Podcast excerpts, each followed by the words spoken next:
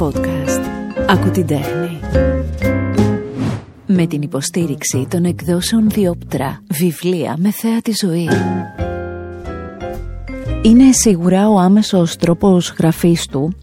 Είναι σίγουρα και τα μονοπάτια στα οποία κατά καιρούς με έχει βάλει να περπατήσω για να βρω αλήθειες μέσα μου.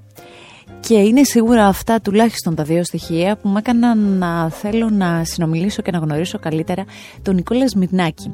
Ένα συγγραφέα που τα τελευταία χρόνια μας απασχολεί και μας απασχολεί με έναν υπέροχο τρόπο. Ε, δεν κάνει θόρυβο, κάνει αυτά που φαντάζομαι ότι ο ίδιος θέλει και αυτό περνάει πολύ όμορφα σε εμάς τους αναγνώστες του. Νικόλα, αυτά για πρόλογο. για αυτά για ξεκίνημα. Χαίρομαι πολύ που βρίσκομαι εδώ και ειλικρινά είναι πολύ μεγάλη μου χαρά. Σε ευχαριστώ και ανυπομονώ για αυτή τη συζήτηση η οποία έτσι ε, νιώθω πολύ και, και άνετα, οπότε νομίζω θα, θα την απολαύσουμε. Ε, να πω ότι ο Νικόλας είναι από τους καλεσμένους που είναι εξοικειωμένοι με podcast. Δεν είναι πολλοί αυτοί οι καλεσμένοι, ειδικά από το ξεκίνημα μέχρι τώρα που μετράμε πάνω από ένα χρόνο. Ε, ήταν λίγοι αυτοί που ήρθαν και ήξεραν τι είναι όλο αυτό. Ο Νικόλας λοιπόν και με τα χρόνια στη δουλειά του και την πορεία του που θα σας εξηγήσω τι εννοώ, ε, τα ξέρει και νομίζω ότι τα αγαπά τα podcast. Τα αγαπώ τα podcast. Ε, πολλά χρόνια το γνωρίζω. Δεν είναι... Ε, έχω podcast εγώ προσωπικό, αλλά η αλήθεια είναι ότι αυτό που κάνεις εσύ που δίνεις τόσο πολύ έμφαση και αξία, αυτό θέλει το podcast. Εμείς το έχουμε λίγο παραμελημένο, οπότε είναι μια ευκαιρία να το ξαναδούμε. Ε, Ένας πολύ ωραίος τρόπος και πολλοί κόσμος το ζητάει και λέει: Θέλω να πάω να τρέξω και να ακούσω πράγματα και να ε, περνάει ο χρόνος. Και ακούω τρεις φορές ε, τα πρώτο κεφάλαιο του βιβλίου σου και έχω κάνει τρεις φορές το μόλο πάνω κάτω, ας πούμε. Και ναι, τέτοια ναι. πράγματα. Πολύ ενδιαφέρον. Λοιπόν, η διαφορά σήμερα ε, σε αυτό που θέλω να κάνουμε είναι η εξής. Συνήθως σε καλούν σε εκπομπές, σε καλούν σε συνεντεύξεις ε, και σε έντυπα, ε, πάντα με μια θεματική. Δηλαδή αν ε, γκουγκλάρετε το όνομά του και δείτε τις συνεντεύξεις και τον τύπο γύρω από αυτά που σχετίζονται με το όνομά του θα καταλάβετε ότι πηγαίνει καλεσμένος και μιλάει για τοξικούς ανθρώπους και πώς πρέπει να τους έχουμε μακριά. Η πανδημία τι άφησε και πώς θα το συνεφέρουμε. Πολλά πολλά πολλά πολλά θέματα. Εγώ σήμερα λοιπόν θέλω δύο πράγματα το θέμα μας να είναι ο Νικόλας Μυρνάκης και βεβαίως ας πούμε ότι η αφορμή που συναντιόμαστε και ευχαριστώ ιδιαίτερα τις εκδόσεις Διόπτρα γι' αυτό είναι η κυκλοφορία του, η, η, πολύ φρέσκια κυκλοφορία. Μην κοιτάτε που εγώ έχω ήδη σημειώσεις και έχω τσεκάρει εδώ τα πάντα. Η πολύ φρέσκια κυκλοφορία του βιβλίου «Η Αλήθεια, ένα συναρπαστικό ταξίδι στις 8 ανθρώπινες ανάγκες». Θα μου επιτρέψετε αυτό να το βάλω λίγο στην άκρη, να ξεκινήσουμε από το πρώτο κομμάτι, δηλαδή από τον ίδιο τον συγγραφέα και σιγά σιγά η κουβέντα να μας φέρει πιο κοντά σε αυτές τις αλήθειες. Το μεταξύ ένας από τους πρώτους ανθρώπους που το πήρε στα χέρια του πανελλαδικά και πανκυπριακά. Είναι αλήθεια η Αλεξάνδρα Ευγενινού έκανε πολύ καλή δουλειά γιατί είχα αγχωθεί Νικόλα.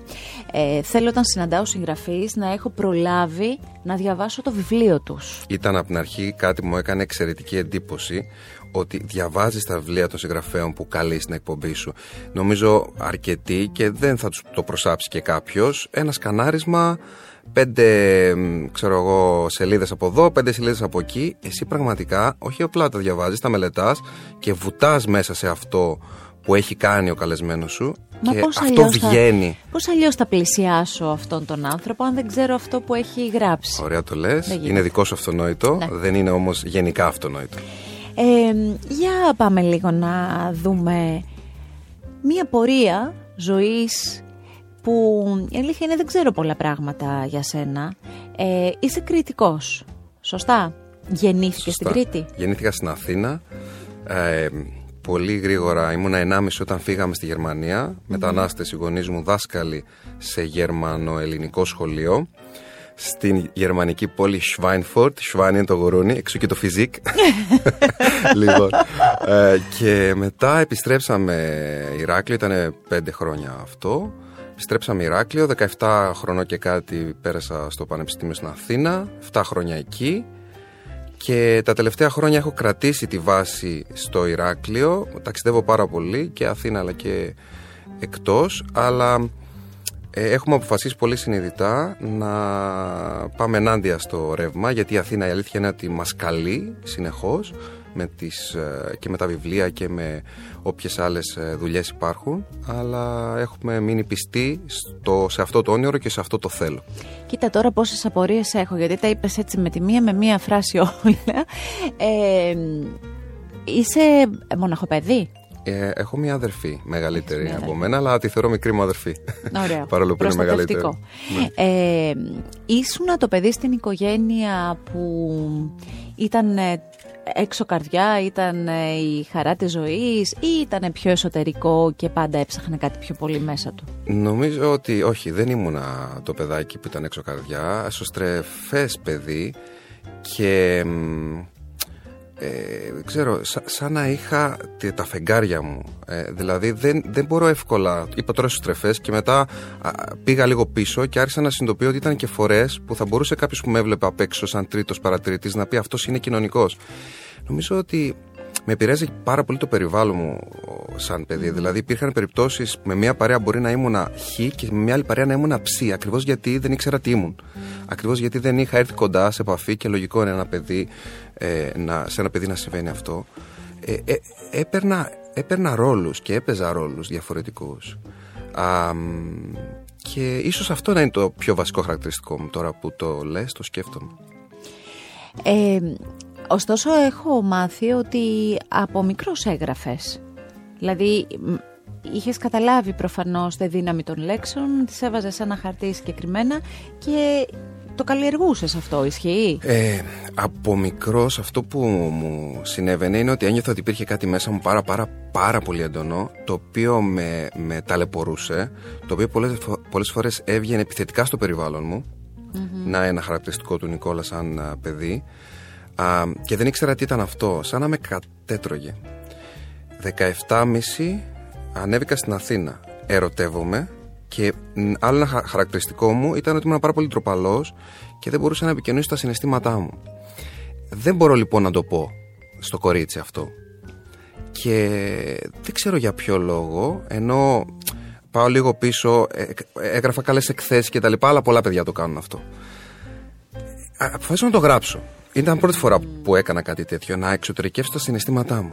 Γιώτα, διαβάζω τις τρεις σελίδες. Ε, το Α4 που γέμισα, μετά που τις είχα διαβάσει, και λέω, εγώ τα έχω γράψει αυτά. Εντυπωσιάστηκα με τον εαυτό μου. Και ε, ένας από τους λόγους είναι γιατί όταν γράφουμε μπορούμε και συνδυάζουμε περισσότερες σκέψεις, αγκιστρώνεται το μυαλό στην πένα, στο, στο στυλό και δουλεύει Ε, οπότε σίγουρα σκέφτεσαι και καλύτερα όταν γράφεις. Οπότε εγώ λοιπόν είδα το αποτέλεσμα και εντυπωσιάστηκα και λέω εγώ αυτό θέλω να κάνω. Έτσι ξεκίνησα να γράφω. Συγγνώμη τώρα, θέλω να ρωτήσω, αυτές τις ε, κόλλες που τις είχες γεμίσεις, τις έδωσες στην κοπέλα; Τις έδωσα και τις έχω. Α πούμε ότι πήγε καλά, δεν πήγε εξαιρετικά. Δεν πήγε εξαιρετικά. Εντάξει, ήθελα έτσι για την ιστορία να το ξέρω αυτό, επειδή μου το ανέφερες. Πήγε. Ε, καλούτσικα. Ήταν όνειρό σου να πας προς τα οικονομικά, να σπουδάσεις οικονομικά; Το 1999 ήταν που έδωσα πανελλήνες. Μάλιστα, φαντάσου δηλαδή πώς. Ε, μου ενσφινώθηκε κάτι που δεν ήταν δικό μου όνειρο τόσο έντονα και το, το έκανα εξαιρετικά. Πέρασα πρώτος σε όλο το νομό Ηρακλείου, σε όλες τις δέσμες. Ήταν τελευταία χρονιά το δέσμεν. Και. Ε, δηλαδή σχεδόν ξέρω εγώ 19,5 στα 4 μαθήματα. Και πέρασα στην ΑΣΟΕ στο τμήμα χρηματοοικονομικής και λογιστικής, γιατί εκείνη την περίοδο ήταν ψηλά το χρηματιστήριο. Mm. Οπότε οι γνωστικοί και σόφρονες, οι α, ε, σημαντικοί άλλοι, έτσι τους, ε, τους λένε οι ψυχολόγοι, που ήταν γύρω μου, με έσπρωχναν προς τα εκεί. Και εγώ, επειδή δεν ήξερα ποιος είμαι και τι θέλω, α, λέω αυτό είναι το σωστό.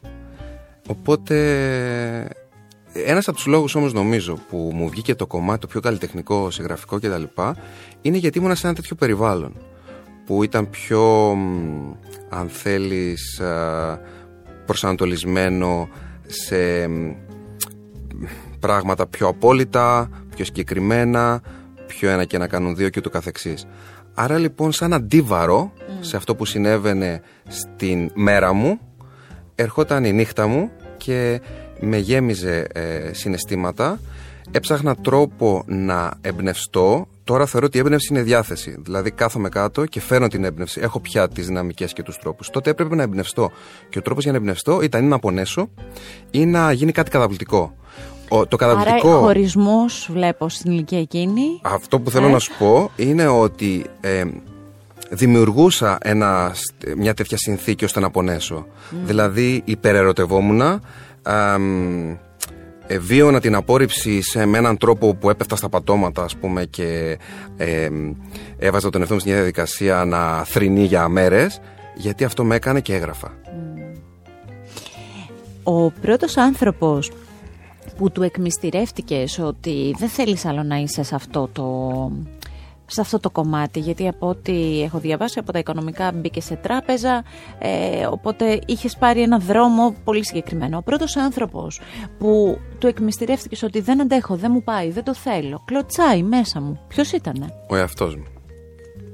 Ε, κοιτάχτηκα στον καθρέφτη κάποια στιγμή, το λέω συχνά αυτό, και λέω ή θα το φτύσω ή θα το σπάσω ή αύριο το πρωί θα πάω και θα παραιτηθώ. Γιατί όταν όσο ήμουνα στην, ε, στην τράπεζα δεν είναι κάτι που το προτείνω στον καθένα, αλλά ότι εγώ βιώνα ψυχοπνευματικό θάνατο. Και όταν έχεις στη μία α, πλευρά, στη μία περίπτωση ψυχοπνευματικό θάνατο και στην άλλη περίπτωση το να δυσκολευτείς οικονομικά γιατί θα έχεις μια ανασφάλεια μέχρι να βρεις τα πατήματά σου φεύγοντας από μια σταθερή δουλειά, 1100 ευρώ πρώτος μισθό στα 24 μου τότε, στα 25 μου, ε, προ, προτίμησα το να ζήσω. Ε. Και ε, λέω, ε, ο λόγος που, που έμεινα εκεί ήταν γιατί είχα πιστεί ότι πρέπει τώρα να κάνουμε στη, σχα- στη σκάλα της ε, ιεραρχίας να ανέβουμε και έλα μωρέ τώρα όνειρα ε, συγγραφές, ε, αυτά είναι τώρα παιδικά, άστα. Γιατί όμως αυτό, όσα δεν πιάνει αλεπούτα κάνει κρεμαστάρι και δεν μπορούσα να γράψω. Δεν είχα μυαλό, δεν είχα ψυχή, δεν είχα, δεν είχα χρόνο, δεν είχα ε, ζωντάνια και δεν μπορούσα να γράψω. Όταν κατάλαβα τι κάνω στον εαυτό μου, έγινε αυτή η κουβέντα στον καθρέφτη. Η σύζυγός σου ήταν κοντά σου από τότε; Η Εύα ε, τη γνώρισα αφού είχα παραιτηθεί ε, περίπου ένα χρόνο μετά. Η, η Εύα είναι βασικό στατικό όλης αυτής της, ε, της πορείας γιατί με πίστεψε, μια και, γιατί αυτό ήταν, ήταν ο επόμενος άνθρωπος που ουσιαστικά θα πήγαινα, ο, ο πατέρας μου πριν πάω στην Εύα με πίστεψε, με, με έσπρωξε, γιατί πάντα ήταν ο άνθρωπος που έγραφε δάσκαλος. Έτσι, πάντα ο άνθρωπος που έγραφε υπέροχα και τα λοιπά και με βοηθούσε στα, στα μαθήματα, στις εκθέσεις. Και, και ήθελα πολύ την, ε, την αναγνώριση από αυτόν, την επιζητούσα, την είχα ανάγκη. Ε, με έσπροχνε μπροστά και πίσω ταυτόχρονα. Γιατί του έδινα, ας πούμε, τα, τα κείμενά μου να τα εκτυπώσει στο γραφείο του, να τα διαβάσει και τα διάβαζε και ε, μου έλεγε καλά γράφεις, αλλά, 45 αλλά, Δηλαδή, μην γράφεις τόσο βαρύγδουπα, πρέπει να είσαι πιο απλός, έτσι, αλλιώς αυτό δεν γίνεται έτσι κτλ. Εγώ τότε δεν μπορούσα εύκολα να διαχειριστώ την κριτική. Α, απ' την άλλη όμως ήταν και στη φάση, εντάξει, καλά όλα αυτά, αλλά σημασία έχει τώρα να βρεις μια δουλειά και να τα κάνεις σαν χόμπι. Οπότε με έσπροχνε ε, και με τραβούσε ταυτόχρονα και ήταν ένα πράγμα που έπρεπε να το παλέψω μέσα μου. Με το που ήρθε η Εύα στη ζωή μου, αυτό που συνέβη είναι ότι με πίστεψε ε, δεν ήξερα αν με, με, ήταν τόσο εντυπωσιασμένη από τα ποίηματά μου, τα διηγήματά μου, από τα μυθιστορήματά μου, αφού θυμάμαι με το που γνωριστήκαμε. Πήγα στη Γαλλία για μια έκθεση τέχνης τότε που είχαν πάρει ποίηματά μου και τα είχα μεταφράσει στα γαλλικά και παρουσιάστηκαν σε μια γκαλερί στην πινακοθήκη του Στρασβούργου. Και όσο ήμουν εκεί, της έδωσα και διάβασε ένα ανέκδοτο μυθιστόρημά μου. Και μου στέλνει μήνυμα και μου λέει: Ή, ή μεγάλος ερωτικός ή σπουδαίος γραφιάς. Γιατί ήταν ένα ερωτικό μυθιστόρημα. Και καλά αν αυτά τα έχεις ζήσει και τα γράφεις, ή ε, έχεις τόση φαντασία και είσαι τόσο καλό στο να γράφεις. Δηλαδή πράγματα που με. Και λέω, αυτό το κάνει επειδή ενδιαφέρεται για μένα, αργότερα με αγαπάει, ή γιατί πράγματι αντικειμενικά το βλέπεις. Σε κάθε περίπτωση ένιωσα ότι ε, αφού εκείνη που έχει κουλτούρα σαν άνθρωπος, που έχει διαβάσματα, που έχει αναγνώσματα, πιστεύει τόσο πολύ σε μένα, πάμε. Τι ωραίο που είναι όλο αυτό που λες. Τι ωραίο που είναι να υπάρχει αυτή, αυτό το πάντρεμα των ανθρώπων από νωρίς και να συμπορεύονται και να πιστεύει ο ένας τον άλλον. Ε, είπες, ανέφερες πριν ε, το γεγονός αυτό με την καλερί στο, στη Γαλλία ε, και σε άκουγα και στην παρουσίαση του βιβλίου «Η αλήθεια» ε, που έλεγες ότι ο, ο τρόπος που είχες βρει να επικοινωνείς τα συγγράμματά σου, ό,τι, είχες, ό,τι και αν είχες γράψει με τον κόσμο, να τους τα παρουσιάζεις, ήταν μέσα από την τέχνη. Ναι. Και αυτό δεν σου κρύβω ότι μου άρεσε πάρα πολύ. Το βρήκα πολύ φωτεινό, πολύ ωραίο. Μίλησέ μου λίγο γι' αυτό. Ε, έψαχνα απεγνωσμένο τρόπο να εκφράσω αυτές τις αλήθειες μου το, τις σκέψεις μου και τις, τα παραμύθια, τις ιστορίες με τον κόσμο. Δεν μπορούσα να βρω, α, το ο παραδοσιακός δρόμος ε, είχε εμπόδια μεγάλα. και ε, αυτό που έψαχνα τότε δεν μπορούσα να το εκφράσω όπως το εκφράζω είναι ουσιαστικά ε, τις παραλλαγές του ονείρου. Το όνειρο ήταν το κλασικό συγγραφέας ο οποίος είναι σε έναν οίκο όπου εκδίδει τα βιβλία, του υπάρχουν σε όλη τα βιβλιοπολία κτλ. Είναι αυτό, συγγνώμη, το κλισέ που ένας τραγουδιστής είναι σε μια ναι. δισκογραφική και βγάζει το δίσκο κτλ. Ο συγγραφέας είναι σε ένα εκδοτικό και βγαίνει αυτό. Αυτό έχουμε μάθει, είναι το μοτίβο. Το παραδοσιακό. Ναι. Ε, επειδή δεν μπορούσα λοιπόν εκεί, έψαχνα τρόπους και κάποια στιγμή α, έκανα θέατρο για να σου πω την ιστορία λίγο πιο πριν. Και στο τέλος υπήρχε ένα χαρτάκι από ένα καλλιτεχνικό οργανισμό που έλεγε Ψάχνουμε εθελοντές. Και έγραφε: Αν είστε καλλιτέχνε, γράψτε την τέχνη σας. Εγώ τότε, το 2007, λέω: Τι να γράψω εγώ συγγραφέας. Έχει νόημα. Αφού δεν έχω γράψει κάτι που να έχει εκδοθεί κτλ. Και, και λέω: Η μισή ντροπή δική τους, η μισή δική μου. Τι θα πάρουν στο ΕΚΕΒΗ, στο δεν ξέρω τι, στην Εθνική Βιβλιοθήκη να δουν αν είμαι μέσα ή όχι. Ε, όχι. Λοιπόν, άρα λέω: Α γράψω συγγραφέας. Με παίρνει λοιπόν η κυρία που είχε τον καλλιτεχνικό οργανισμό, Γαλλίδα, και μου λέει: Ω, χαίρομαι τόσο πολύ που ένας συγγραφέας θα είναι μαζί μας. Ε, βρισκόμαστε και λέω: Τι θέλετε, τι ανάγκη έχετε. Λέει: Αφού είστε συγγραφέας, ε, φτιάχνουμε, κάνουμε μια έκθεση, Βασιλική του Αγίου Μάρκου, και έχουμε τον κατάλογο. Επειδή είναι μεταφρασμένος από τα γαλλικά στα ελληνικά, έχει πολλά θέματα. Και λέμε: Μπορείτε να μας βοηθήσετε, ε, συγγραφέα είστε, ξέρετε ελληνικά; Να, λέω να σας βοηθήσω. Και από αυτή τη σύνθεση τώρα και από αυτό το χαρτάκι, ίσως αν, αν δεν ήταν αυτό το χαρτάκι τότε, να μην ήμασταν τώρα εδώ. Και αν δεν έγραφα το όνομά μου εκεί. Πόσο σημαντικό είναι να δοκιμάζουμε, ακόμα και αν δεν ξέρουμε τι θα συμβεί. Ε, ξεκινάει μια σχέση όπου γίνομαι ε, υπεύθυνος δημοσίου σχέσεων του καλλιτεχνικού οργανισμού. Πριν από αυτό όμως μου λέει: Αφού γράφεις πράγματα, γιατί δεν ε, βρίσκουμε έναν τρόπο; Και λέω: Τι να κάνουμε; Προλογίζω το κατάλογο με ένα ποίημά μου, παίρνει μια γραφίστρια ένα άλλο ποίημά μου και φτιάχνει ένα γραφιστικό πίνακα που πηγαίνει στη Βασιλική μαζί με άλλα γλύπτα, φωτογραφίες, ζωγραφικά έργα. Και είμαι εγώ τώρα με λέξεις στον πίνακα μιας έκθεσης ε, τέχνης. Σε τι ηλικία, Νικόλα, αυτό; Αυτό έγινε 2007, άρα ήμουν 25. Λέω τι, τι, τι έγινε; Και ξαφνικά μετά μου λέει: Ωραία, άκου. Θα πάμε στη Γαλλία, στο Στρασβούργο και θα κάνω μια έκθεση εκεί. Και θέλουμε να δούμε αν μπορείς να γράψεις κάτι, μια σειρά ποιημάτων που να έχει ε, θεματική το ταξίδι. Α, και να δούμε πώς θα τα βάλουμε μέσα, θα τα κυβωτισμένα με κάποιον τρόπο στην έκθεση. Γράφω λοιπόν ε, μια ποιητική, ας πούμε, 17 ε, ποίηματα, μουσικές πατρίδες παντού ήταν ο τίτλος τότε, όπου τα παίρνουν τρεις φωτογράφοι, εμπνευσμένοι από αυτά διαλέγουν φωτογραφίες και γίνεται 17 έργα. Φωτογραφία ποίημα, φωτογραφία ποίημα και αυτή γίνεται ε, έκθεση δίπλα στη μεγάλη. Ε, που ουσιαστικά ήταν στην είσοδο της μεγάλης, υπήρχε μια μικρότερη και πήγαιναν οι άνθρωποι με τα κείμενα μεταφρασμένα, με τα ποίηματα μεταφρασμένα. Άκου τώρα να δεις. Από το πουθενά μιλάμε τώρα όλα αυτά, έτσι. Αυτά τα ποίηματα είναι εδώ.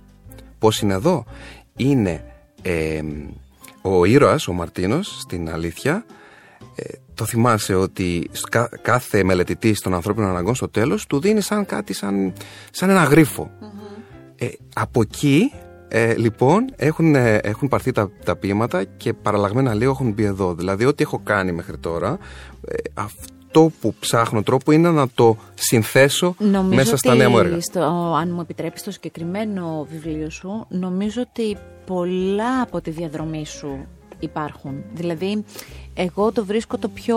Δεν ξέρω αν η φράση είναι ολοκληρωμένο. Πάντως. Ε, είναι. είναι εσύ. Είναι. Ε, είναι πολύ εσύ. Είναι το έργο της ζωής μου μέχρι τώρα. Είναι ξεκάθαρο αυτό για μένα. Έτσι, ε, θα επιστρέψουμε σε αυτό. Η τύχη έχει παίξει ρόλο στην πορεία; Έχει παίξει και τύχη, έχει παίξει και ατυχία.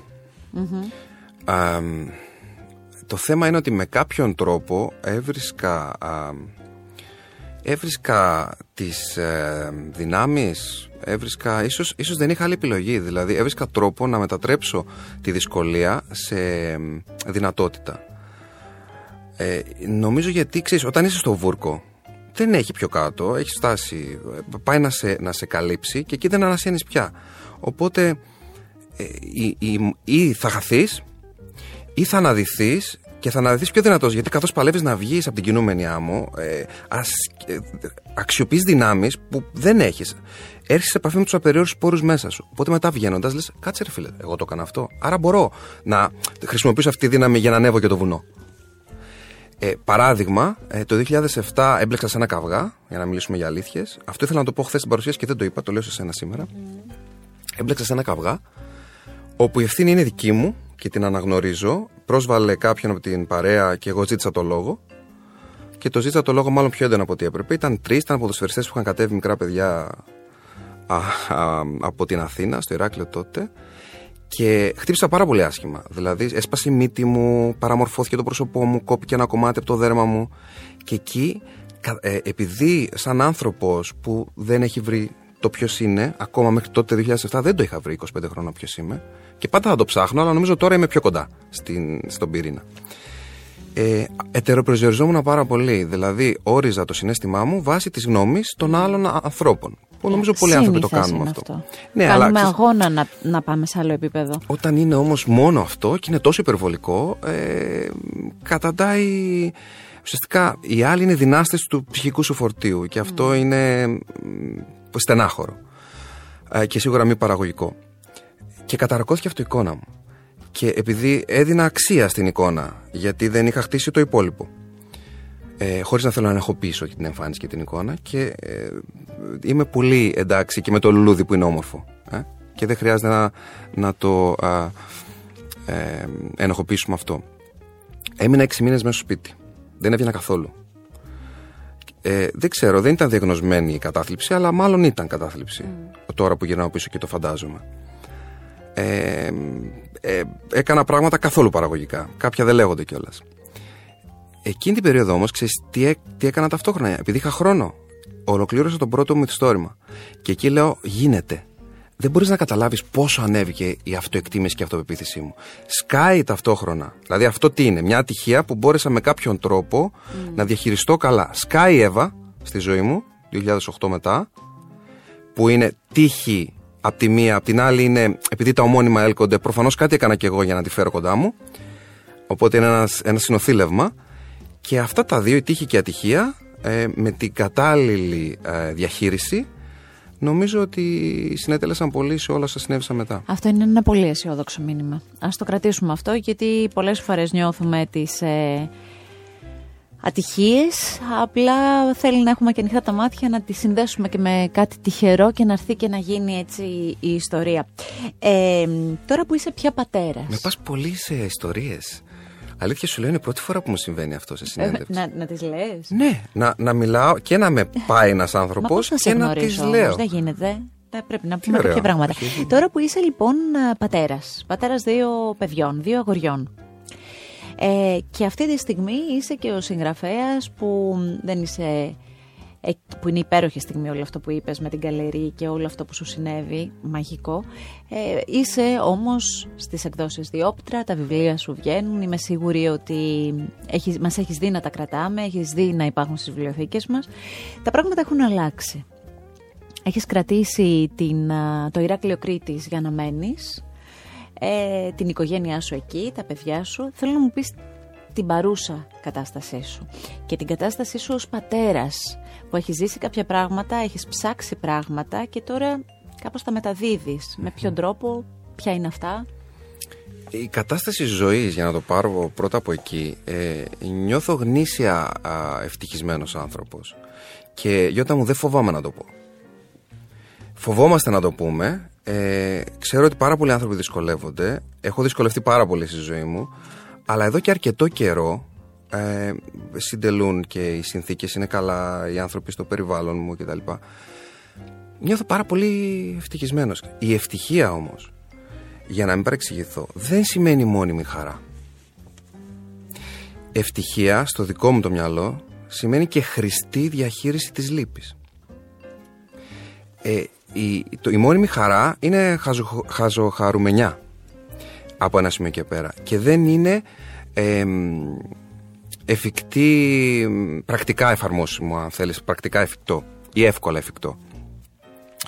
Ε, το να μπεις όμως στη διαδικασία να πεις, αν η προσδοκία σου είναι να μην έχεις προβλήματα, τότε θα είσαι μονίμως ε, δυστυχισμένος. Mm-hmm. Αν η προσδοκία σου είναι ότι το πρόβλημα είναι βασικό στατικό της ζωής και ίσα ίσα που οι επιδραστικοί άνθρωποι έχουν περισσότερα προβλήματα να διαχειριστούν, γιατί έχουν περισσότερα πράγματα να κάνουν που αφορούν άλλους.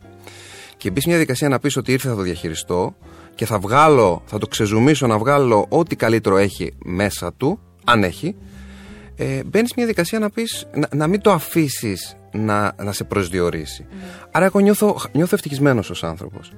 Και έχει να κάνει αυτό και με τα προσωπικά και με τα επαγγελματικά και με τα καλλιτεχνικά. Άρα, σε πολλέ εκφάνσεις της ζωής μου ε, είναι σε μια ράγα που έχει συνεχώς εκπλήξει. Δηλαδή, αυτό το τρένο στο οποίο έχω μπει τα τελευταία χρόνια, το οποίο μου λένε καμιά φορά ότι ξέρεις τι, α, εσύ το, το δούλεψα σπιθαμή προς πιθαμή. Και ε, δεν θέλω, μπορεί κάποιος να ακούσει κάποιον που θαυμάζει, φεύγω από μένα, έναν ηθοποιό, ένα τραγουδιστή και να πει: Πω, πω, κοίταξε να δεις τι ταλέντο. Άστο το ταλέντο. Σε ένα άλλο βιβλίο έχω, γρά... Ε, έχω γράψει ένα κεφάλαιο με τίτλο Επίκτητο ταλέντο. Mm-hmm. Προσπαθώ να καταρρύψω αυτή το μύθο το ότι επειδή έχει ταλέντο τα κατάφερε. Ε, είναι δουλεμένο. Όπου το βλέπεις και σ' αρέσει, το αποτέλεσμα είναι δουλεμένο πιθαμή προς πιθαμή. Και, και σε προσωπικό και σε επαγγελματικό και σε καλλιτεχνικό επίπεδο. Και ε, ζω αυτό που πάντα ερω... ε, ε, ερωτευόμουν, πήγα να πω, θα μπορούσε να είναι και έτσι. Ζω αυτό που πάντα ονειρευόμουν. Και έχω πολύ ακόμα δρόμο. Έχω μπει στη δικασία να χαίρομαι την πορεία και να μην είναι αυτός σκοπός το αποτέλεσμα, γιατί το, θα μπορούσε κάποιος να πει ότι ένας από τους στόχους είναι και η παγκόσμια εξάπλωση, ας πούμε, των ιδεών αυτών. Ωραία. Τι να κάνω τώρα, αν δεν πάνε παγκόσμια να βάλω τη γάτα μου να κλαίει, όχι. Χαίρομαι αυτό που συμβαίνει αυτή τη στιγμή και κινούμε προς μια πορεία που ας, έχει, ας συνεχίσει να έχει θετικές εκπλήξεις και στην πορεία αυτό που κρατώ είναι την πρόοδο, την αγάπη και την πληρότητα. Όχι τον τόπο. Να οι ανάγκες μας, οι αλήθειες μας. Ε, θέλω να μου πεις όμως λίγο και για τα παιδιά. Θέλω να μου πεις και αυτό το κομμάτι. Πώς είναι όλα αυτά που έχεις κάνει πια κτήμα σου και που με πολύ ωραίους τρόπους, γιατί θα μιλήσουμε και για το πώς έρχεσαι σε επαφή με τον κόσμο, ε, το περνάς σε εμάς, πώς το περνάς στα παιδιά και πόσο δύσκολο είναι να το περάσεις αυτό στα παιδιά. Δεν πιέζω καθόλου. Ο Γρηγόρης, καταρχάς, ε, που είναι σχεδόν 10 χρονών τώρα, ο μικρός είναι σχεδόν 4, Φεβρουάριο εκεί δύο, ε, είναι ένα εξαιρετικά έξυπνο παιδί. Ε, ε, καμιά φορά ντρεπόμαστε να το πούμε οι γονείς, αλλά νομίζω δεν πρέπει να, να, να ντρεπόμαστε. Ε, είναι αυτό που λέμε χαρισματικό παιδί. Ναι. Έχει δηλαδή δυναμικές σε επίπεδο σκέψης και που είναι ιδιαίτερο. Και αντιλαμβάνεται και είναι ε, αυστηρός κριτής πολλές φορές και, και, αλλά δεν, δεν τον πιέζω να μάθει πράγματα. Μπορεί στα πρώτα χρόνια που και εγώ ήμουνα λίγο πιο αν θέλεις ανασφαλής με μένα ε, να προσπαθούσα να το σπρώξω λίγο περισσότερο, τον αφήνω να έρθει μόνος του. Mm-hmm. Σίγουρα καθώς μιλάμε βγαίνουν πράγματα. Σίγουρα όταν μου λέει κάτι και του λέω τη γνώμη μου, λέω πράγματα.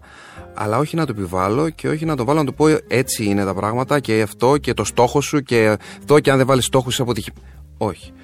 Θα τα ανακαλύψει. Όπως και εμείς, ας πούμε, είμαστε vegetarian, δεν τρώμε κρέας. Τα παιδιά τρώνε κρέας. Θα το ανακαλύψουν μόνοι τους. Θα το αποφασίσουν mm-hmm. εκείνα τι ε, θα τι είναι σημαντικό ναι, για, για τη ζωή τους ή όχι. Αυτό που είναι εκπληκτικό είναι τα συναισθήματα που βιώνω με τα παιδιά που δεν το έχω ξαναβιώσει ε, ως άνθρωπος που βιώνουμε με την Εύα ε, και ταυτόχρονα ε, η διαχείριση χρόνου, δυσκολιών, θεμάτων, προβλημάτων ουσιαστικά ζεις τρεις-τέσσερις ζωές όταν έχεις παιδιά και δουλεύεις ε, και είσαι ένας άνθρωπος που κάνει πράγματα και εξωτερικεύεις ε, ιδέες και ταυτόχρονα ε, ε, λειτουργείς σαν καλλιτέχνης ουσιαστικά ζεις τρεις ζωές ναι.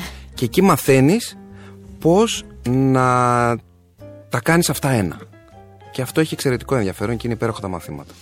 Ε, από το μεγάλο γιο έχεις κάποιες έτσι, ε, αντιδράσεις για τα βιβλία. Δηλαδή του, του έχεις δείξει τα βιβλία για να πάρεις και μία γνώμη όσο μπορεί να πει τη γνώμη του. Ο Γρηγόρης ε, δεν έχει διαβάσει τα βιβλία ενηλίκων ακόμα, αλλά όποτε ε, ε, δεν το έχει διαβάσει. Όμως το να ευτυχήσω για να πετύχω, να πετύχω για να ευτυχήσω που ήταν το προ προηγούμενο, ένα, οι πρώτε ξέρω εγώ 80, 70, 80 σελίδες ε, ήταν ελεύθερα, είναι ελεύθερες στο YouTube. mm Τις άκουγε, πρέπει να έχει ακούσει αυτές τις σελίδες που ε, τρία, δύο στα πέντε πράγματα δεν τα καταλαβαίνει. Μιλάει ας πούμε για το RAS, το Reticular Activating System του κεφάλου, ανθρώπου που λειτουργεί εγκέφαλος.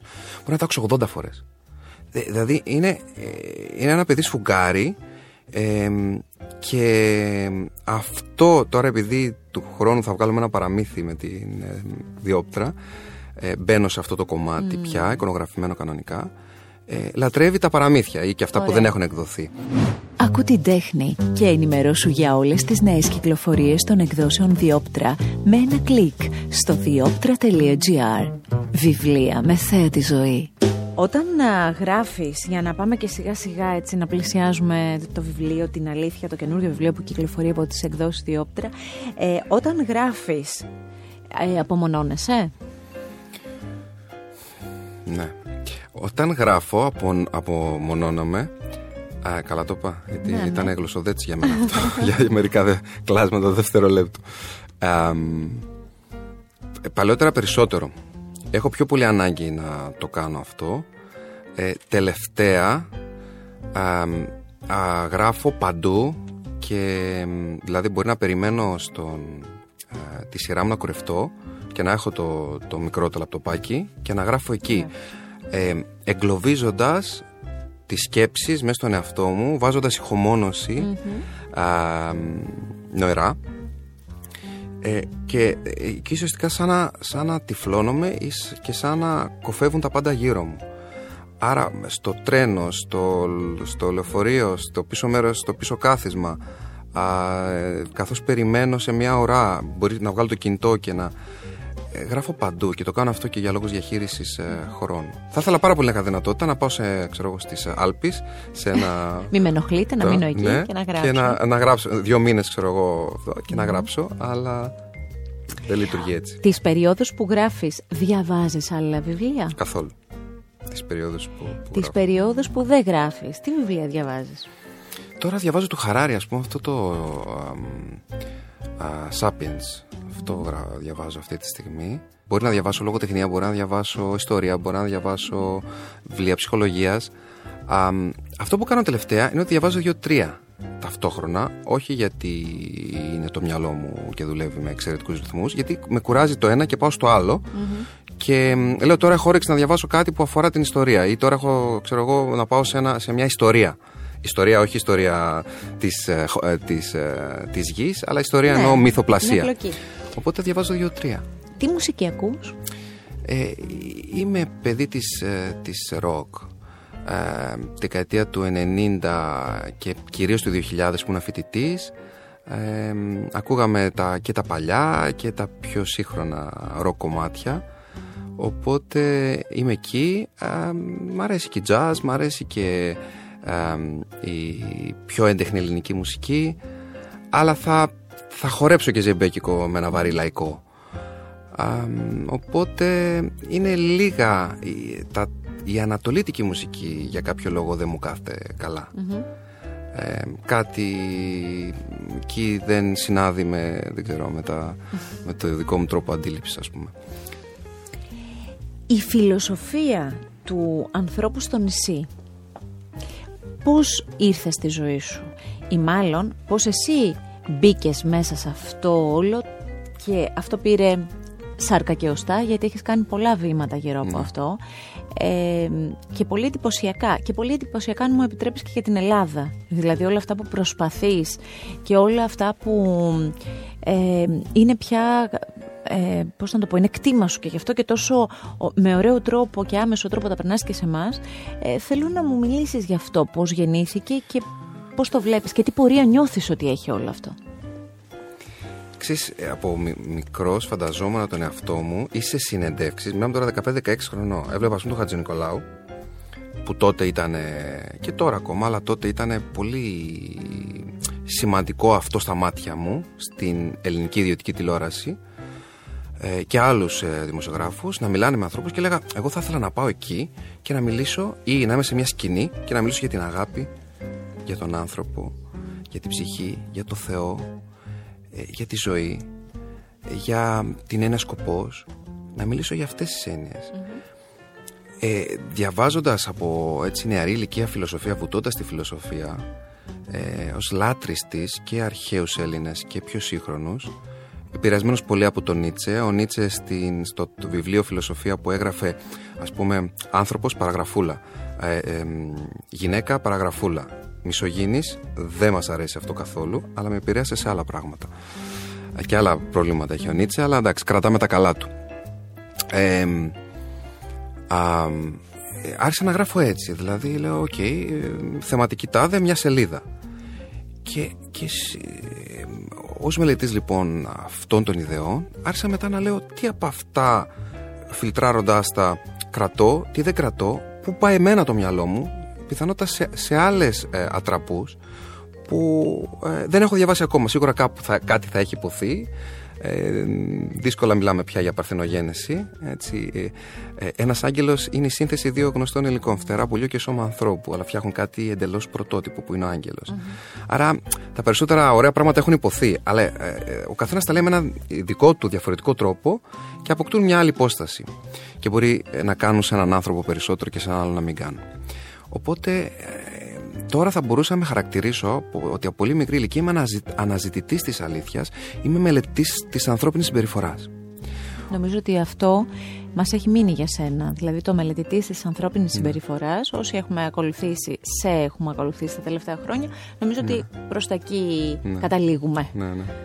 Οπότε λοιπόν. Ε, ε, μπήκα σε αυτή τη διαδικασία ξεκινώντας να γράφω κάποια στιγμή στις αρχές, πολύ αρχές της δεκαετίας του 2000 ε, συνέβη κάτι πολύ περίεργο. Μεταξύ και ξύπνη, που εκεί το υποσυνείδητο με το συνειδητό αρχίζουν και κάνουν ε, φιλίες. Αγκαλίτσα. Ναι, ε, βουτάει το ένα μέσα στο άλλο. Ε, είδα, είδα ένα σύμβολο, ένα, ένα σίγμα το οποίο του έλειπε κάτι. Mm. Ξέρεις γιατί ναι. μιλάω, γιατί υπάρχει μέσα στο βιβλίο στο παράρτημα. Ναι. Λοιπόν, και αυτό άρχισα να το γυρίζω από διάφορες, ε, σε διάφορες μεριές και ήταν ένα, ένα νι ε, άρχισα να βλέπω ένα νι, μετά άρχισα να βλέπω ένα σίγμα και λέει νι, σι, νι σίγμα, νι, σι, νι, σι, α, νι, σι, νι, σι. Είναι και τα αρχικά μου. Νικόλας. Και μετά λέω, είναι και νησί όμως. Νησί, ποιο νησί, το νησί του ανθρώπου, το νησί των ιδεών. Ε, τι συμβαίνει εκεί, εκεί υπάρχει ένας άντρας, υπάρχει μια γυναίκα. Ε, προσπαθούν να ανέβουν σε αυτό το βουνό. Το βουνό τι είναι, των ιδεών, της δημιουργίας, της προόδου, της αγάπης.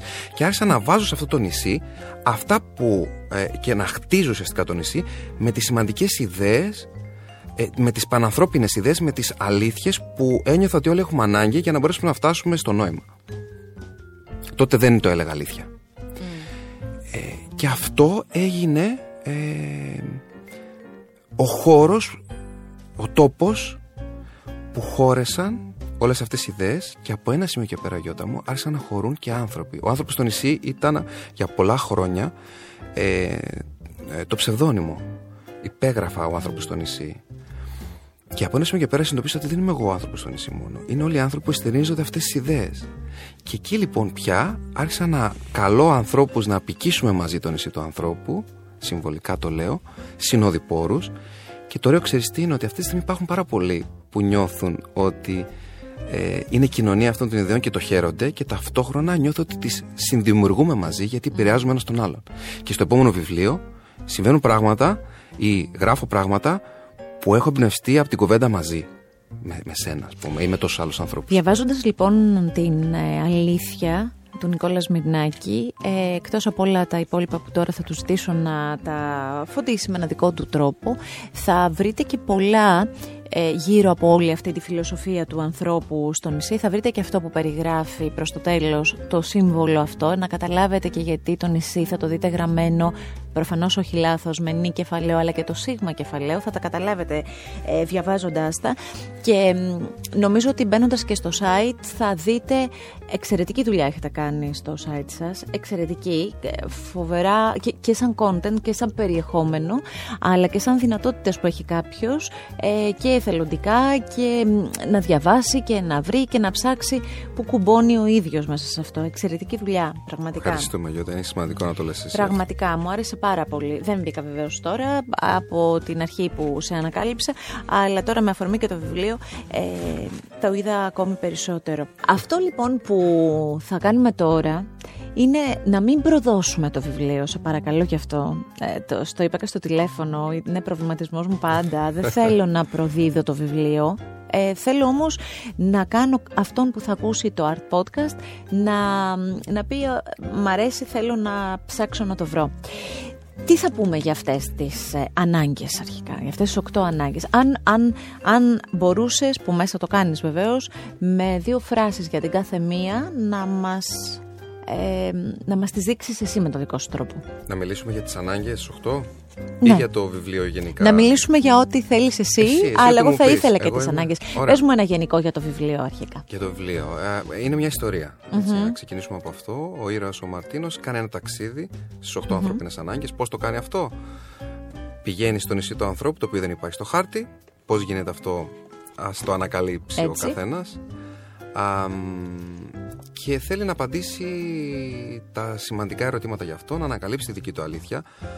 Αρχικά όμως, και θα πω μόνο αυτό, θα πω λιγότερα σήμερα μαζί σου, γιατί α, σε ακούω για το βιβλίο.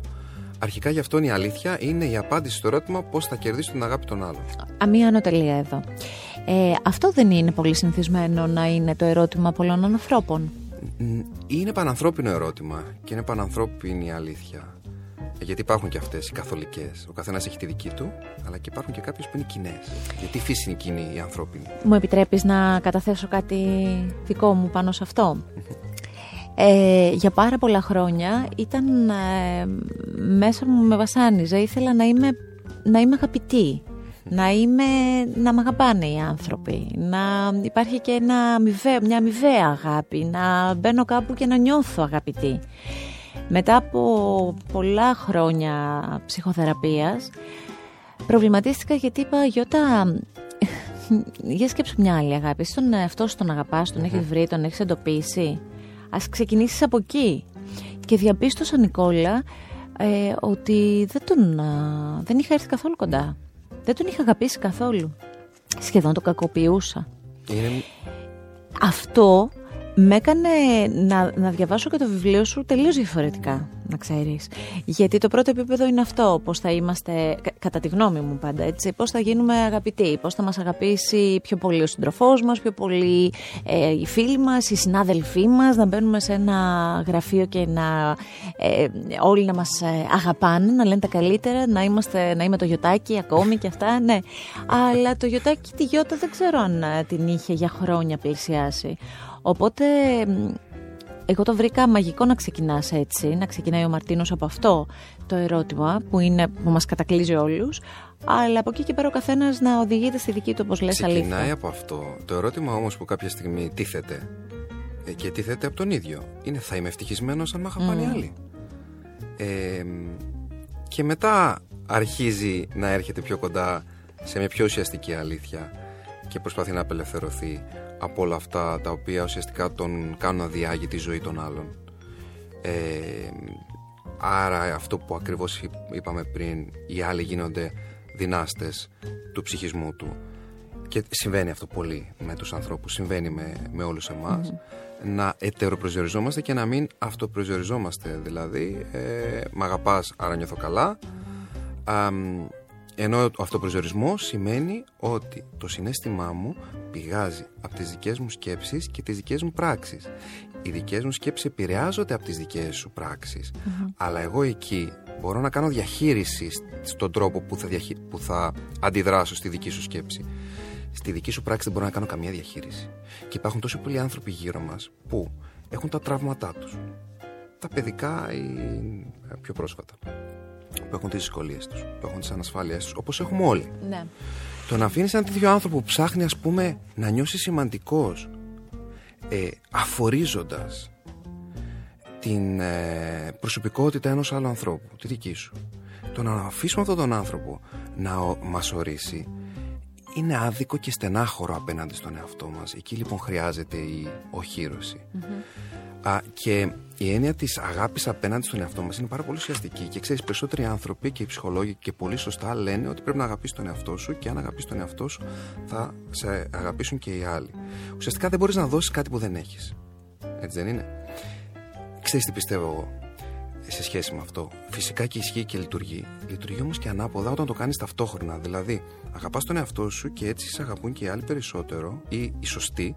Όταν όμως εσύ προσφέρεις αγάπη, παίρνεις πίσω χαμόγελα, παίρνεις πίσω όμορφα mm. συναισθήματα, παίρνεις πράξη ανταπόδοση, παίρνεις ευγνωμοσύνη και αυτό σε βοηθάει να στηρίξεις τη δική σου αγάπη λίγο περισσότερο. Δεν αρκεί μόνο αυτό, αλλά σε βοηθάει μαζί με τη δική σου προσωπική δουλειά. Οπότε δίνοντας παίρνεις και παίρνοντας δίνεις. Ναι. Τώρα, για να επιστρέψουμε στις ανάγκες. Η... Να πούμε ποιες είναι; Ναι. Επιβίωση. Καταρχάς, ε, το ενδιαφέρον με τις ανάγκες, ε, να πούμε ότι αυτή είναι η δική μου κατηγοριοποίηση αναγκών. Δεν σημαίνει ότι όλοι πρέπει να την εστερνιστούν. Mm-hmm. Έχω μελετήσει και το Μάσλο, πυραμίδα αναγκών, έχω μελετήσει και το Χέλσμπεργκ, έχω μελετήσει και τον Άλτερφερ. Προφανώς έχω εμπνευστεί από τις ε, υφιστάμενες κατηγοριοποίησεις αναγκών. Προτείνω αυτή γιατί θεωρώ ότι είναι πιο. Αλλιώς δεν, θα, θα την πρότεινα, θα έπαιρνα μία άλλη. Θεωρώ ότι είναι πιο πλήρης. Και έχει σημασία και η κάθε ανάγκη πώς την αναλύεις και πώς την ε, έτσι. Ε, δίνεις και στον άλλον ίσως να καταλάβει καλύτερα. Άρα, ε, κάθε ανάγκη έχει την παραγωγική και τη μη παραγωγική της πλευρά.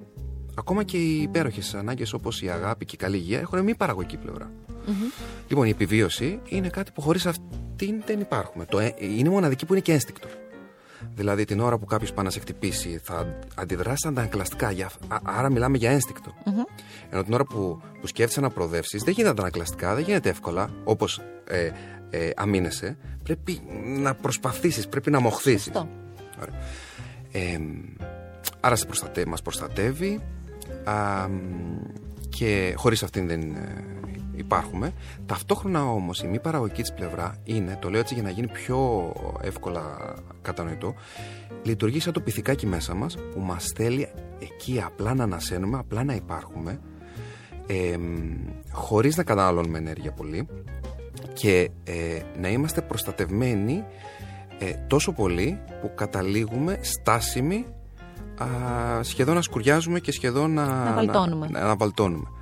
Δηλαδή, την ώρα πούμε, που θα πάμε γυμναστήριο, που σκεφτόμαστε να πάμε γυμναστήριο, το πυθικάκι μέσα μας λέει: Μη πας, γιατί εγώ δεν θέλω να λαχανιάσει, να ζοριστείς και να πιαστείς.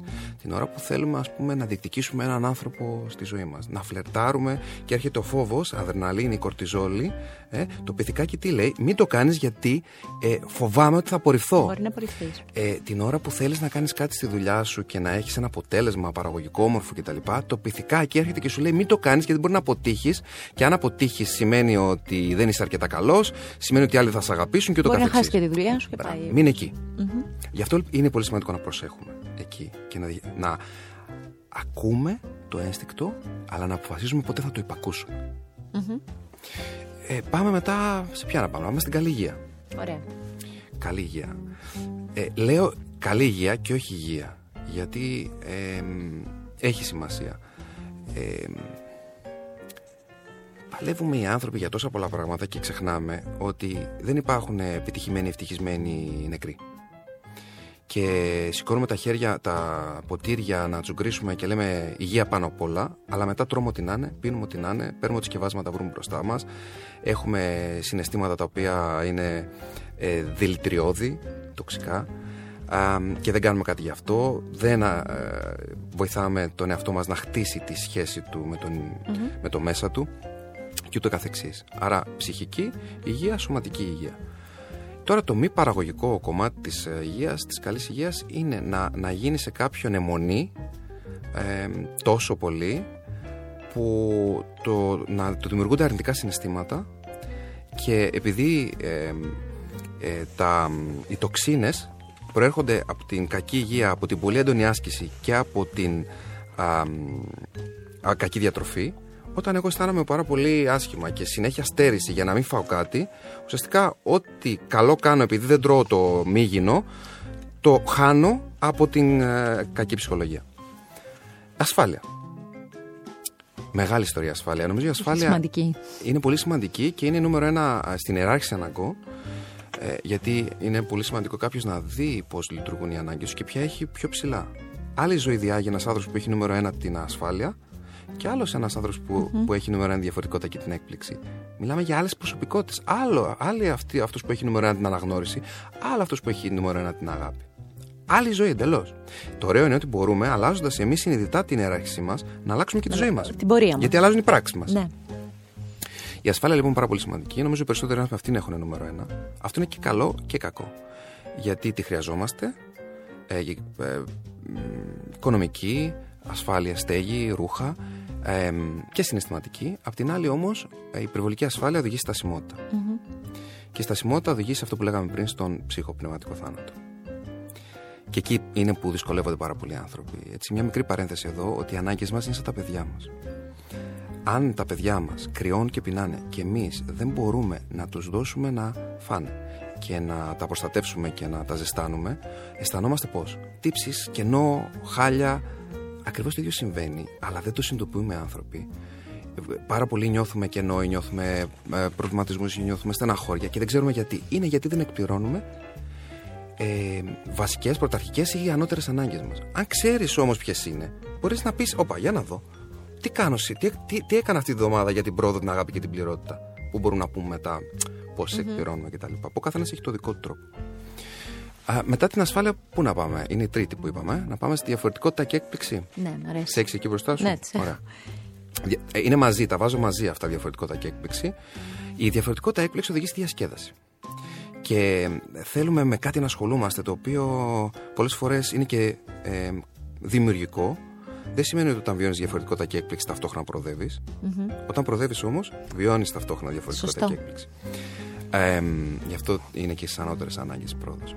Άρα, μια ταινία, μια παρέα με φίλους. Τώρα, εμείς τώρα δεν ξέρω τι θα μου με ρωτήσεις ε, μετά και μ' αρέσει. Ε. Αυτό μπορεί να με αγχώσει κιόλας ή μπορεί απλά να μ' αρέσει αν είμαι εξοικειωμένος. Ε, Υπάρχει ο μη, μη παραγωγικός τρόπος. Μπορεί κάποιος λοιπόν να βιώσει διαφορετικότητα έκπληξη βλέποντας μια ταινία ή ξέρω εγώ κάνοντας uh, bungee jumping. Υπάρχουν και αυτοί που έχουν ανάγκη συνεχώς, είναι οι λεγόμενοι συλλέκτε εμπειριών, να, να ξεκινούν κάτι και ε, τελειώνουν κάτι και, και, ή πριν το τελειώσουν ξεκινούν κάτι, κάτι άλλο, άλλο, και πάνε σε, από ένα χόμπι σε άλλο και μαθαίνουν ε, πολεμικές τέχνες και μετά ε, πάνε και κάνουν μια εκπαίδευση και μετά πηγαίνουν στο βουνό ένα μήνα που, να, χωρίς να μιλάνε και μετά θέλουν να, να ταξιδεύουν και και, και ε, πολλές φορές με ρωτάνε και λένε Μα εμένα μου αρέσει να κάνω πολλά διαφορετικά πράγματα. Μα αν δεν κάνεις ένα, δεν θα μπορέσει ποτέ να καταφέρεις κάτι σπουδαίο. Μα το μεγαλούργημά σου σένα είναι ότι κάνεις πολλά διαφορετικά, ε, ε, καλά και είσαι σε λέξη εμπειριών. Αυτό είναι εκεί Γιατί να το προδώσεις. Ε, ο μη παραγωγικός τρόπος τώρα είναι να κάνουμε πράγματα που είναι επικίνδυνα πιθανότητα ή το να πάρει κάποιος ναρκωτικά. Είναι μη παραγωγικός τρόπος. Εκεί να δεις τώρα όταν παίρνει στο χαπάκι πόσο ε, διαφορετικό θα και έκπληξη βιώνει με στο κεφάλι του. Ναι. Αλλά το θέμα είναι πού. Τον οδηγεί στη μη πρόοδο. Και στη μη καλή υγεία και ούτω καθεξής. Στην ε, μη καλή υγεία. Στην κακή υγεία. Ναι. στη μη Εντάξει, καλή το είπαμε υγεία. επειδή είναι η καλή υγεία Ναι, είναι σωστά. Α, η μία μας. Πού πάμε μετά, στην αναγνώριση. Αναγνώριση. Α, Εδώ θέλω να μου Και πεις είναι και τώρα αυτό αυτό, το, ναι. το μαγικό με αναγνώριση και αγάπη. ναι. Ε, ξέρω ποιο εννοείς. Ότι καταρχάς να πούμε ότι δεν χρειάζεται να ενοχοποιήσουμε την ανθρώπινη φύση. Ε, Στο, στο Κομοδίνο, στο, σε ένα από τα παλιά τα, βιβλία, τα πρώτα σου. Ναι.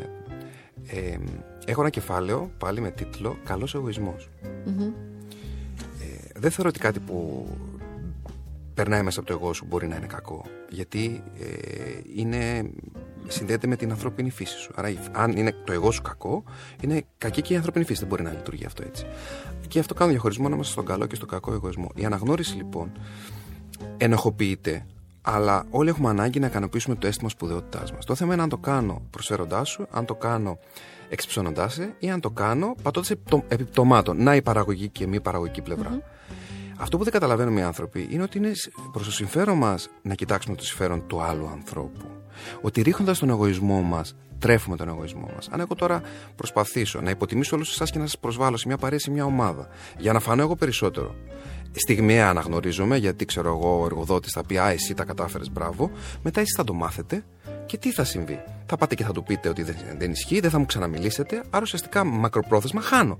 Και δεν το καταλαβαίνουμε αυτό οι άνθρωποι. Και προσπαθούμε εκεί να πούμε και να είμαστε οι αυτοί που θα φανούν περισσότερο στην παρέα και αυτοί που θα φωνάξουμε αυτό που έχουμε καταφέρει. Και μου μιλάς εσύ, ας πούμε, για το ωραίο σου ταξίδι και σου λέω εγώ πριν καν τελειώσεις. Α, εγώ σου είπα που πήγα στο. Ναι, ναι. Εγώ να δεις πόσο καλά πέρασα. Κάτσε ρε φίλε.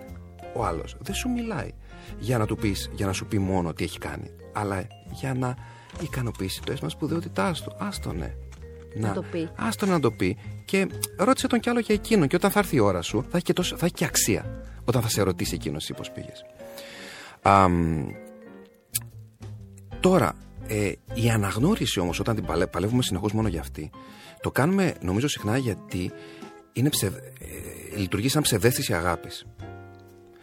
Θέλουμε να αγαπηθούμε και επειδή δεν έχουμε τον τρόπο, γιατί χρειάζεται για να, για να σε αγαπήσει κάποιος, πρέπει συστηματικά να ικανοποιήσεις τις ανάγκες του. Για να αναγνωριστείς, πρέπει να κάνεις κάτι το οποίο θα φανεί και θα κάνει μπαμ, θα κάνει μια εκρηξη Το, το δεύτερο είναι γρήγορο, το άλλο θέλει χρόνο. Οπότε προσπαθούμε μέσα από. Ε, θα, βγω, θα, θα, θα βγεις στη σκηνή και θα μιλήσεις. Είσαι μια, στην εκπομπή. Και θα σε ακούσουν άνθρωποι και θα σε χειροκροτήσουν. Αυτοί μετά δεν θα είναι δίπλα σου όταν θα είσαι άρρωστη αυτοί οι άνθρωποι σε αναγνωρίζουν, δεν σε αγαπάνε όμως. Όταν κατάλαβα λοιπόν, Γιώτα, το εξής, ότι αν αντικαταστήσει κάποιος την αγάπη, την αναγνώριση, πετυχαίνει και την αναγνώριση, άλλαξε η ζωή μου. Mm. Όταν αναγνωρίζεσαι, δεν σημαίνει ότι αγαπιέσαι. Όταν όμως αγαπιέσαι, αναγνωρίζεσαι ταυτόχρονα. Ναι. Πάμε και στην αγάπη τώρα. Ναι. Η πρόοδο. Πάμε στην πρόοδο. Πρόοδος. Ε, νομίζω η πρόοδος είναι συνυφασμένη και με την ευτυχία. Δηλαδή, ένας άνθρωπος που αναρωτηθεί γιατί δεν είμαι χαρούμενος, πιθανότητα δεν κάνει κάτι το οποίο είναι δημιουργικό, κάτι που νιώθει ότι το πάει παραπέρα.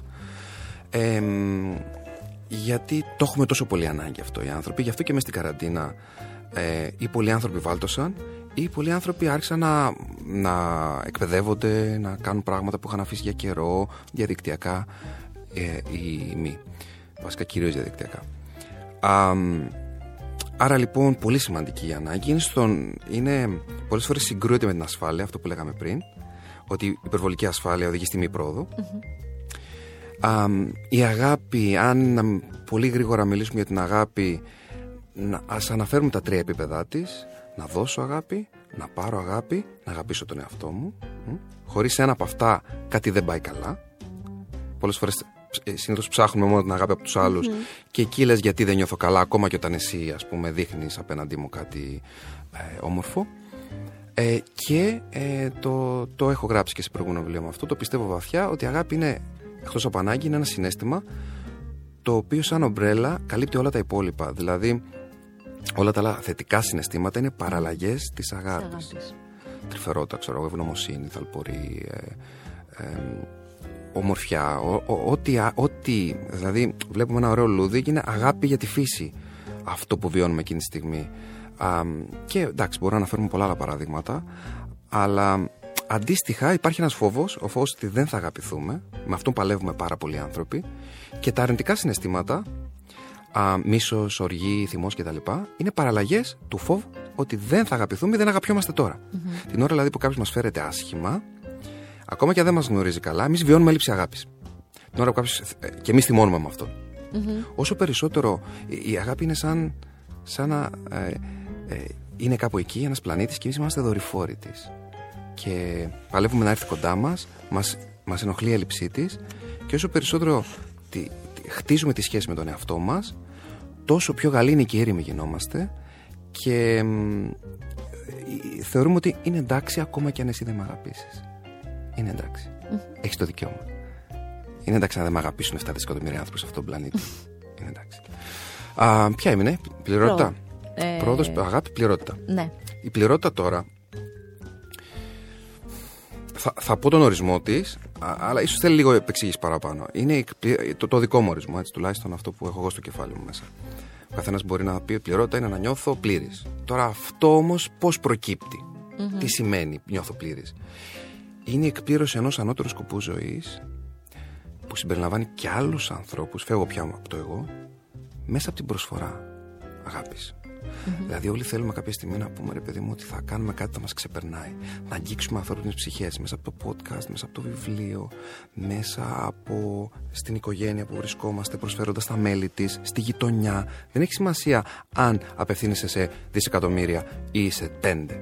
Θέλεις όμως να νιώθεις ότι είσαι χρηστικός για τους άλλους. Είσαι ένα μέλος μιας ομάδας που έχεις αξία ως άτομο, αλλά και μαζί κάνετε κάτι που ξεπερνάει τον καθένα από τα μέλη της ομαδας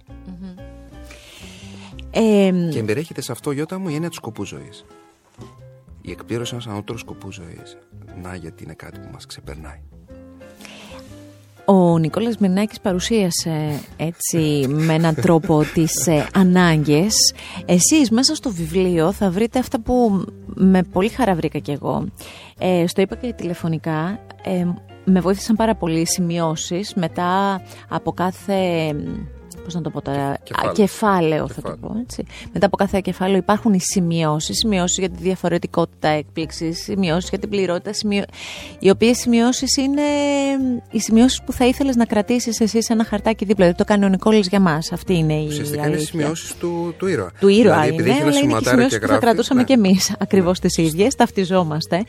Ε, έχει πολύ ενδιαφέρον να πάτε μέχρι το τέλος, να δείτε τελικά μια ομιλία που γίνεται, δεν γίνεται, πώς γίνεται, δεν θέλω να σας αποκαλύψω, αλλά προς το τέλος, εκεί θα αρχίσετε, όπως σας ρωτάει και ο ίδιος ο συγγραφέας μέσα, θα αρχίσετε οι ίδιοι να γράφετε σε ένα χαρτάκι τις δικές σας αλήθειες.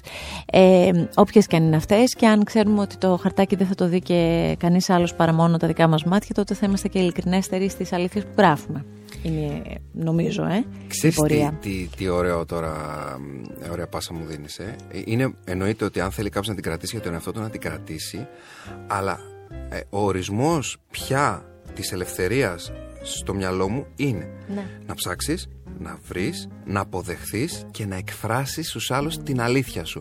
Μόνο έτσι απελευθερώνεσαι από τη φυλακή της γνώμης των άλλων που είναι ουσιαστικά και το, η, φράση στο πιστοφυλλο Άρα είναι εντάξει αν θες να τις κρατήσεις, αλλά ο σεξουαλικός προσανατολισμός του κάθε ανθρώπου, το πώς θέλει να διάγει τη ζωή του, η δουλειά που θέλει να κάνει, να μπορείς να πας στον μπαμπά, στη μαμά, στο σύντροφο, στο φίλο, στο, στην κοινωνία και να πεις «Άκου, εγώ αυτό είμαι, είτε σου αρέσει, είτε δεν. Σέβομαι αν δεν σου αρέσει, δεν θα σε αφήσω όμως να μπει εμπόδιο σε αυτό.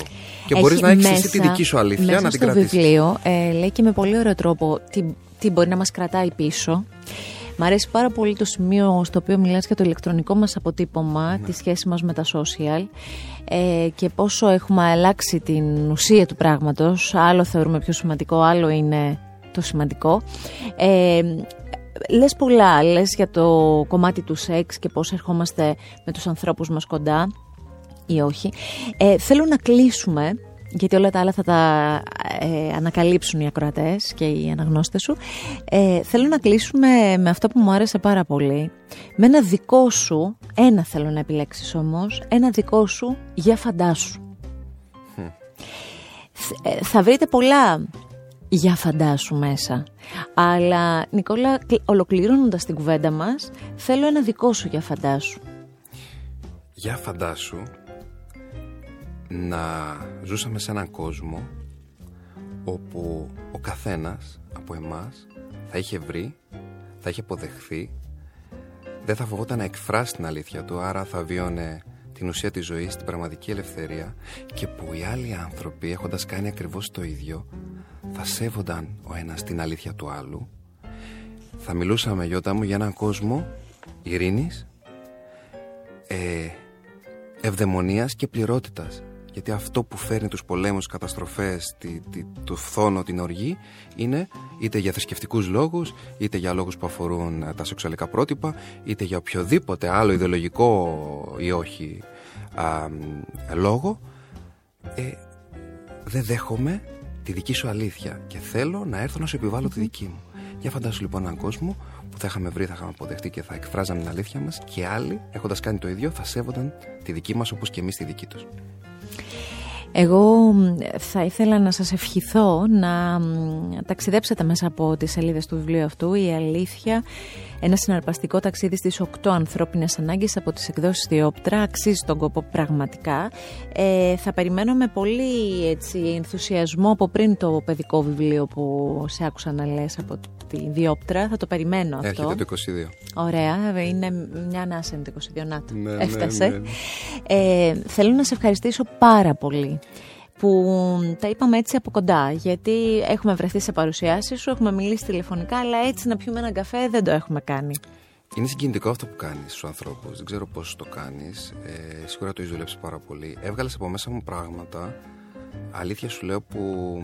Αλήθεια σου λέω. που ε, νιώθω πάρα πολύ χαρούμενος. Που, που νιώθω χαρούμενος για μένα, για αυτό που νιώθω αυτή τη στιγμή. Και ευθύνε εσύ γι' αυτό. Είναι υπέροχο αυτό που μου λες, ευχαριστώ. Αυτό το πράγμα, δηλαδή τώρα ειδικά η τελευταία ερώτηση τόσο, τόσο ιδιαίτερη, ουσιαστικά συνειδητοποίησα απαντώντας αυτό που μου είπες ότι αυτό είναι το ουτοπικό νησί του ανθρώπου, αυτό τον κόσμο θέλουμε να φτιάξουμε. Ξέρουμε ότι δεν θα το φτιάξουμε ποτέ να πιάσει όλο τον πλανήτη, αλλά κάθε φορά που ένας μπαίνει σε αυτόν τον κόσμο ε, είναι κέρδος ε, σε αυτό το συμβολικό νησί του ανθρώπου. Οπότε σε ευχαριστώ θερμά. Αλήθεια σου λέω, θα σου πω πολλά περισσότερα μόλις κλείσουν τα μικρόφωνα. Ε, ξέρεις ότι είναι πηγαίο και ότι αυτό που αισθάνομαι, αυτό σου λέω, γιατί έτσι είμαι και δεν μπορώ να κάνω αλλιώς. Σε ευχαριστώ ιδιαίτερα. Το επεισόδιο με τον Νικόλα Σμυρνάκη αλλά και κάθε άλλο επεισόδιο Art Podcast μπορείτε εύκολα να το απολαύσετε με ένα κλικ στο artpodcast.gr και βεβαίως μέσα από όποια από τις δημοφιλείς πλατφόρμες επιλέξετε εσείς για να απολαύσετε podcast με την υποστήριξη των εκδόσεων Διόπτρα, βιβλία μεσαία τη ζωή. Ακού την τέχνη. Art Podcast με τη Γιώτα Τσιμπρικίδου.